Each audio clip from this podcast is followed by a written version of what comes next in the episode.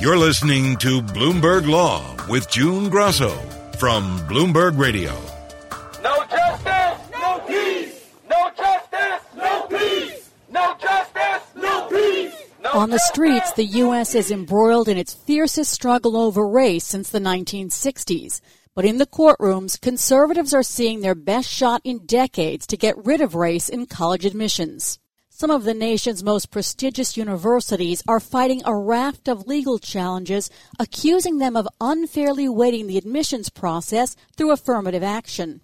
The multiple efforts to defeat race-conscious admissions on several levels, including by Trump's Justice Department, are intended to get an increasingly conservative Supreme Court to rethink its decisions on affirmative action.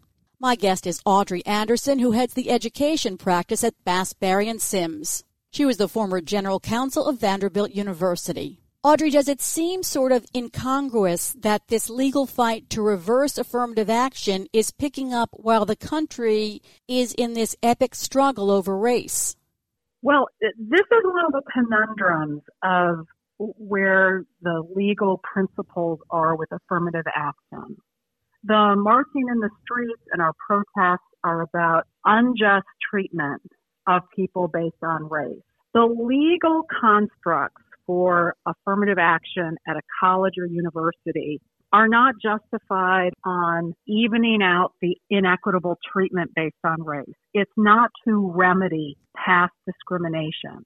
So when we as lawyers are thinking about this, the only reason that the Supreme Court has approved consideration of race in university admissions is in order to build a student body that has a certain level of diversity to improve the educational experience. They are not allowed to use race in admissions in order to make up for the hundreds of years of discrimination against Black and brown people in the United States. So from a legal perspective, we're almost operating in two different universes. And that's a really hard thing for people to wrap their heads around. Behind the three major suits against Harvard, the University of North Carolina, and the University of Texas is the activist Edward Blum, who founded Students for Fair Admissions. Are they saying that these universities are not complying with established law, or are they saying more than that? Well, Jude, I think they're really saying two things. They are saying that Harvard is not complying with the Supreme Court law that says if you are going to use race in university admissions, you have to do it in a way that is narrowly tailored. And Edward Blum says that Harvard is not using race in a way that is narrowly tailored. But make no mistake, in each one of these cases, they are also arguing that actually the Supreme Court precedents from the University of Michigan cases are wrong. And that actually the proper way to read the Constitution is to say that it does not allow universities to be conscious of race, to use race as any kind of a factor in admissions. In every one of their briefs, they drop a footnote that says, lower court, we know you can't consider this argument because it's only for the Supreme Court. But by the way, we think the Supreme Court decisions in the University of Michigan cases are wrong. So Blum's ultimate goal is to get the University of Michigan case overruled by the Supreme Court. That's his ultimate goal. In the Harvard case, which is now at the Federal Appeals Court, Asians account for 23% of the admitted class at Harvard. The plaintiff said if judged purely on academics, they would make up 43% of the admitted class. So do the plaintiffs want everyone to be judged purely on academics? So then Harvard would have a class with 43% Asian Americans. Well, that's one of the problems with looking at it this way. Harvard and Yale and Columbia and Stanford, they could completely fill their class a number of times over with students with perfect test scores and a perfect GPA. So it's really just silliness to say that we're only going to judge students on the basis of their quote-unquote academic merit. What these schools are trying to do and what the Supreme Court has said they have a First Amendment right to do is to choose students that they believe are best suited for their institution. And that does not have to be just based on academic merit. But SFFA and other groups like them keep trying to say, well, all you should look at is academic merit because that is, quote, unquote, objective. And any time you put a subjective component into your admissions criteria, you might be discriminating against someone. What is the Justice Department's role here? So in general, the Justice Department has the responsibility to enforce a federal law that we call Title VI. Title VI of the Civil Rights Act requires that institutions that receive federal funds cannot discriminate on the basis of race. So the Department of Justice is in charge of enforcing that law, and it always has been. Since Trump has been in power, the way that the Department of Justice has decided it needs to enforce Title VI is to make sure that affirmative action is not being used to discriminate against whites and Asians.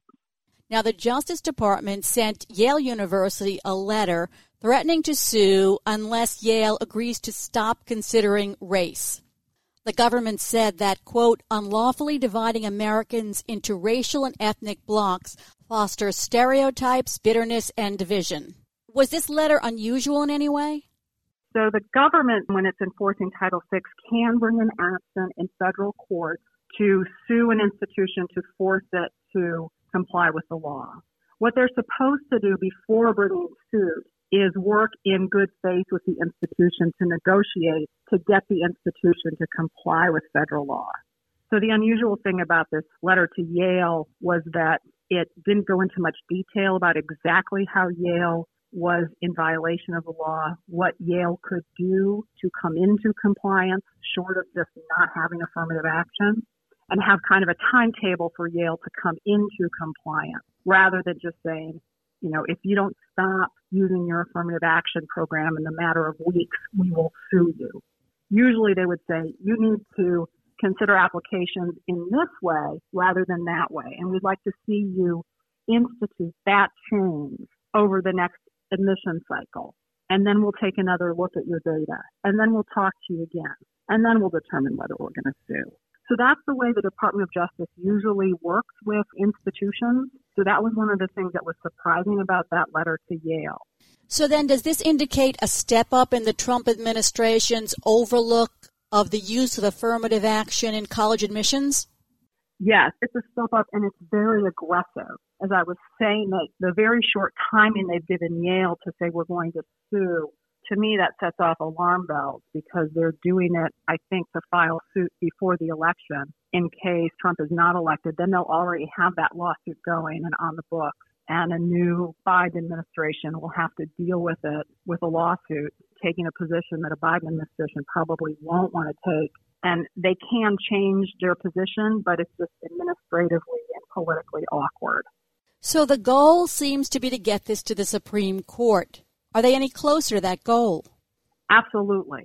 I think that Students for Fair Admission has been strategic in the way that they are pursuing this litigation.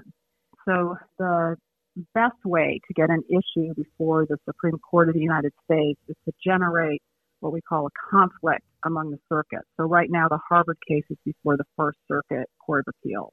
They will issue a decision. They right now are, SFFA is going to have a trial happen in the Middle District of North Carolina for the University of North Carolina. Whatever happens with that suit, it will be appealed to the Fourth Circuit Court of Appeals. Whoever loses in the First Circuit with the Harvard case, they will ask the Supreme Court to review it. The Supreme Court may review it. They may not. But then we go to the North Carolina case. Whatever happens at trial, they'll appeal it to the Fourth Circuit. Whatever happens at the Fourth Circuit, whoever loses will go to the Supreme Court. And at that point, there will be a decision from the First Circuit. If the Fourth Circuit disagrees with the First Circuit, that's when the Supreme Court should be stepping in. And then the Texas case is in yet another circuit, in the Fifth Circuit. So Blum, by picking these schools in different parts of the country, is trying to set up, I think, a conflict amongst the circuits, which makes it more likely that the Supreme Court will step in. If the Supreme Court steps in, it will be a court with a new conservative majority on it. Is there a concern that the court might reverse the Michigan decision? yes, I think there is a concern that will be overruled, or they may not even have to overrule it. You might remember that in Grutter, the controlling opinion by Justice O'Connor had language in it that I would call dicta, not important to the holding, not part of the holding. But there's language in it that says, we don't expect the need for affirmative action to go on forever. In 25 years, we won't need it anymore. That was in 2003. So I think that a Supreme Court justice could even try to say, well, we're not even overruling that precedent. We're just saying, as Justice O'Connor predicted, that the need for affirmative action is gone. Now, when somebody says that, I think then the public will say, we'll look at what's been happening in the streets this summer and say, really? I'm not quite sure how you can say the need for affirmative action is gone. Thanks for being on the Bloomberg Law Show, Audrey. That's Audrey Anderson of Bass, Berry & Sims. The clash over undocumented immigrants and the census is back at the Supreme Court. President Trump lost the fight to add a citizenship question to the census at the court. His plan B is an executive order for federal agencies to hand over existing data on undocumented immigrants to the Census Bureau so it can exclude them from its count. Today I'm here to say we are not backing down on our effort to determine the citizenship status of the United States population. The problem is that a three-judge panel ruled the president doesn't have the authority to do that. So now Trump is back at the Supreme Court to appeal that decision, and the justices have decided to expedite his appeal. My guest is Leon Fresco, a partner at Holland & Knight. Trump has asked the Supreme Court to let the president exclude undocumented immigrants from the census count. Now, most people thinking about this will say, well, wasn't this settled by the Supreme Court when the court ruled that the administration couldn't add a citizenship question to the census? Well, that was a different case in that the citizenship question was decided on a procedural issue rather than the substantive decision of whether you could ask about citizenship in the census. It was decided on the fact that the Department of Commerce, the Census Bureau, didn't follow the correct procedures in order to add that question so late in the process about citizenship, and that the reasons that the government gave for adding that citizenship question were pretextual because there had been some comments in the record about wanting to add this for purposes of trying to discount non-citizen people from the census. And so one could say, well, maybe that it covers it, but it doesn't exactly cover it because the issue wasn't decided. Could you count non-citizen people in the census? It was just decided that the reason that was given, which was supposedly about voting rights, was pretextual in light of the comments that had been given about the non-citizen issue. So, Leon, tell us about this three-judge panel decision. It started as a case in the federal district court in New York, but what happens is, under the Constitution, apportionment cases under the census actually are three-judge panel cases. So two circuit judges from the Second Circuit were added to the district judge in New York, and those three judges entered an order that said that the calculation that you would exclude people with undocumented status from the census was unconstitutional and violated the apportionment clause. My question is more about the practical aspects of this. How would the Trump administration conclusively determine who's in undocumented status and where they're living to lower the census count? There are surveys that are done both by the Department of Homeland Security and by the Census Bureau in the American Community Survey that's done on a more frequent basis than the 10-year census basis that are supposed to find out that information and take it into account and try to make estimates as to what is the undocumented population in the country. But those estimates are not very accurate. And so you could be potentially costing a state, a member of Congress, if you are even inaccurate on an order of magnitude of a few thousand people one way or another. And when we're talking about 11 million people or 10 million people or 12 million people, where we don't even know, and there's not really any estimate that's firm. There's not a consensus on the estimate. Some people write these reports that say that there's 20 million people that are undocumented. That lack of consensus that's out there really makes it very hard to figure out how you deduce people if you don't actually have an objective one-for-one match in terms of census data. If they do that, it sounds like it's ripe for challenge. Well, correct. And that was the argument actually the administration was making is, well, tell us after the fact if we actually hurt a state's apportionment, then you should challenge our calculation. Don't challenge it now. It's too early. And the Second Circuit rejected that argument saying, look, it's still illegal. So even if nobody was hurt, they're still hurt by having this illegal policy placed upon people. And so we're going to invalidate it without waiting to see if a particular state's count was harmed as a matter of this. And when is the Census Bureau going to stop its counting? The president is trying to say that there's a statutory deadline of December 31st of 2020. And because of that, the census should stop counting as of today. And a district court in California has actually enjoined that stopping of the count and has scheduled the stopping of the count to take till October 30th because there's no justification for why they would stop counting earlier than they had originally said. And so the court had enjoined that. And now the federal government is saying, well, we're going to keep counting till October 5th. And so there was hearing about whether that's contempt of the court's ruling and whether that October 5th decision is going to be vacated and whether that will be moved to October 30th again. President authority to do that. Leon, Trump is seeking an argument session in late November or early December. That sets up a possibility that conservative Supreme Court nominee Amy Coney Barrett could be on that panel.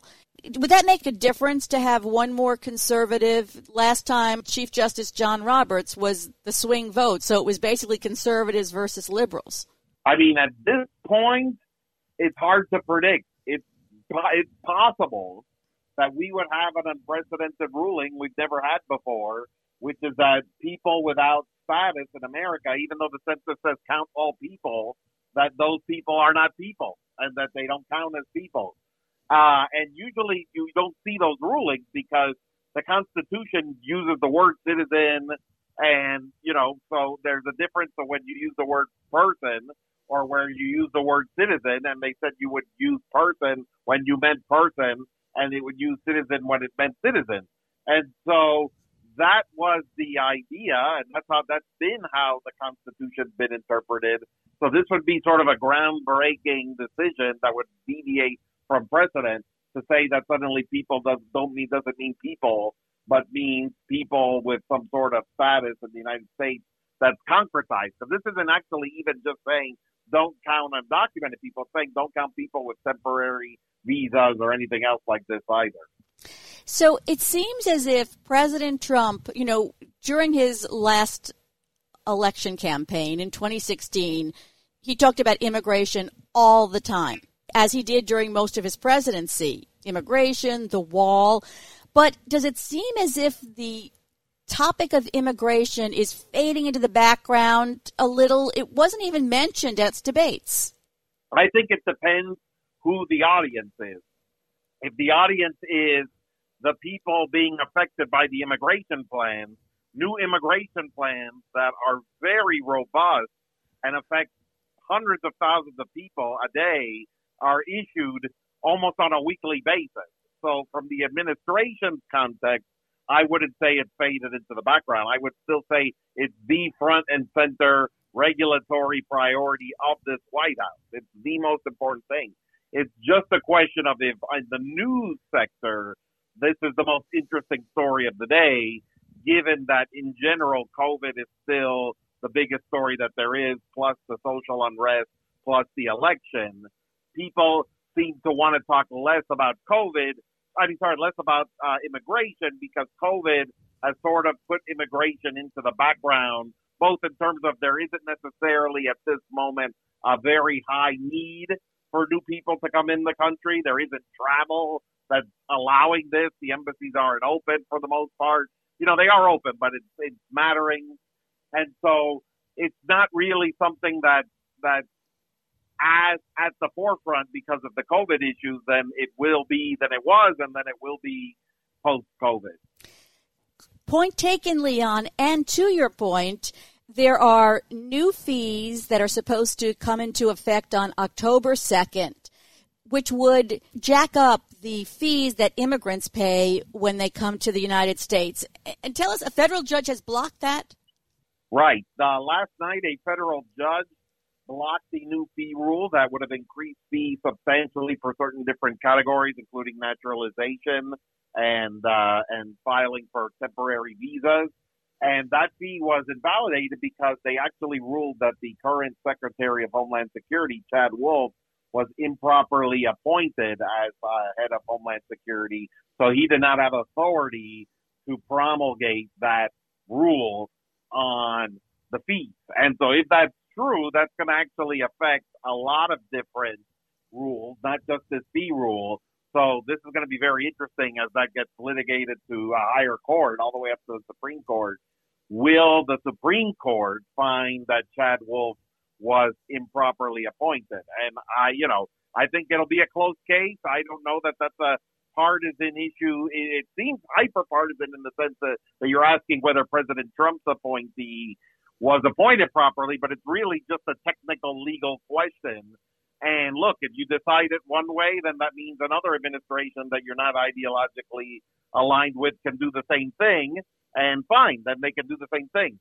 But if you decide it in a way that you're invalidating it, well, that means that other administrations can't do the same thing, but it also means that a lot of policies that were promulgated while Chad Wolf has been at the head of the Department of Homeland Security would suddenly be in danger. How much are the fees being hiked? Does it really make a difference to immigrants? Well, it depends, because it's between $600 and $1,000 per application. And so if you're in a situation where it's a business paying for a worker, it might not make a huge difference.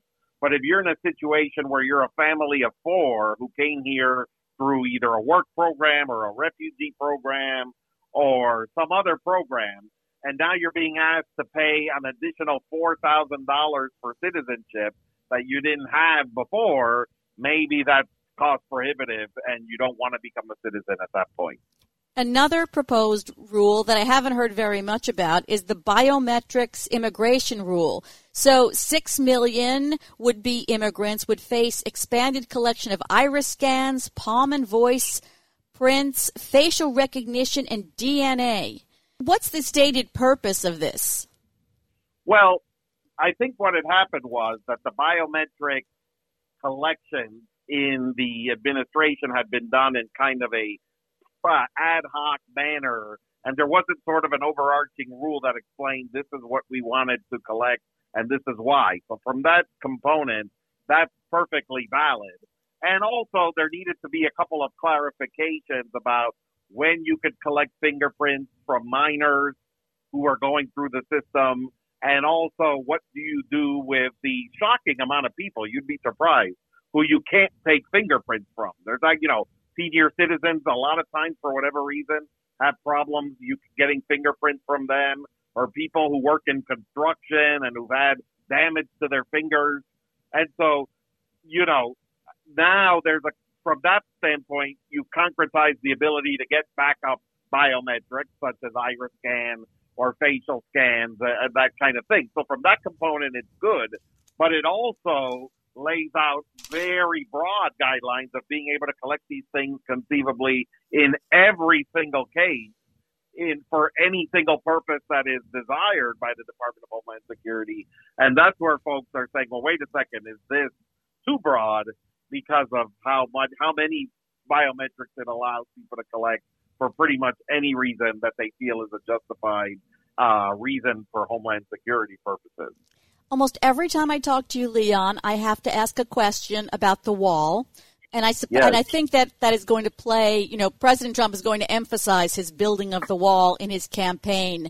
So where does the wall stand and what are the legal challenges to it? Well, the wall continues to be built quite apace at this point. And there's, about 400 miles of wall, that's official wall like kind that President Trump said he was going to build but only 5 miles of it are in locations that didn't have some barrier previously. So it just depends whether you want to call that wall or not wall. And so that's in the eye of the beholder. But there's not a lot of new locations that didn't have a barrier that have this new wall that I think the president would call the kind of wall that he promised.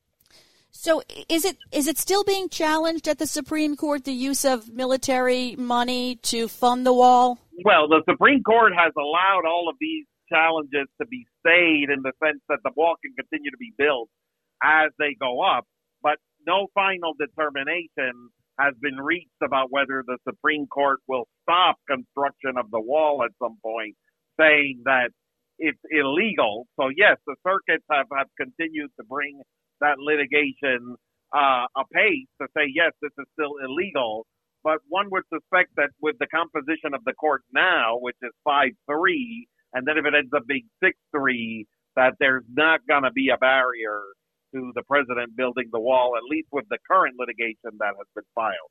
There may be, at some point pretty soon, as they try to put wall in places where there wasn't wall, some adverse possession, eminent domain type of litigation. But that's different than the litigation we've seen in the past, which is that the funding has been improperly diverted from the wall. So that's the one that's been stayed and hasn't been allowed to stop the construction of the wall. Thanks for being on the Bloomberg Law Show, Leon. That's Leon Fresco, a partner at Holland & Knight. And that's it for this edition of the Bloomberg Law Show. Remember, you can always get the latest legal news on our Bloomberg Law podcast. You can find them on Apple Podcasts, SoundCloud, or at www.bloomberg.com/podcast/law. I'm June Grasso. Thanks so much for listening. And remember to tune into the Bloomberg Law Show every weeknight at 10 p.m. Eastern, right here on Bloomberg Radio.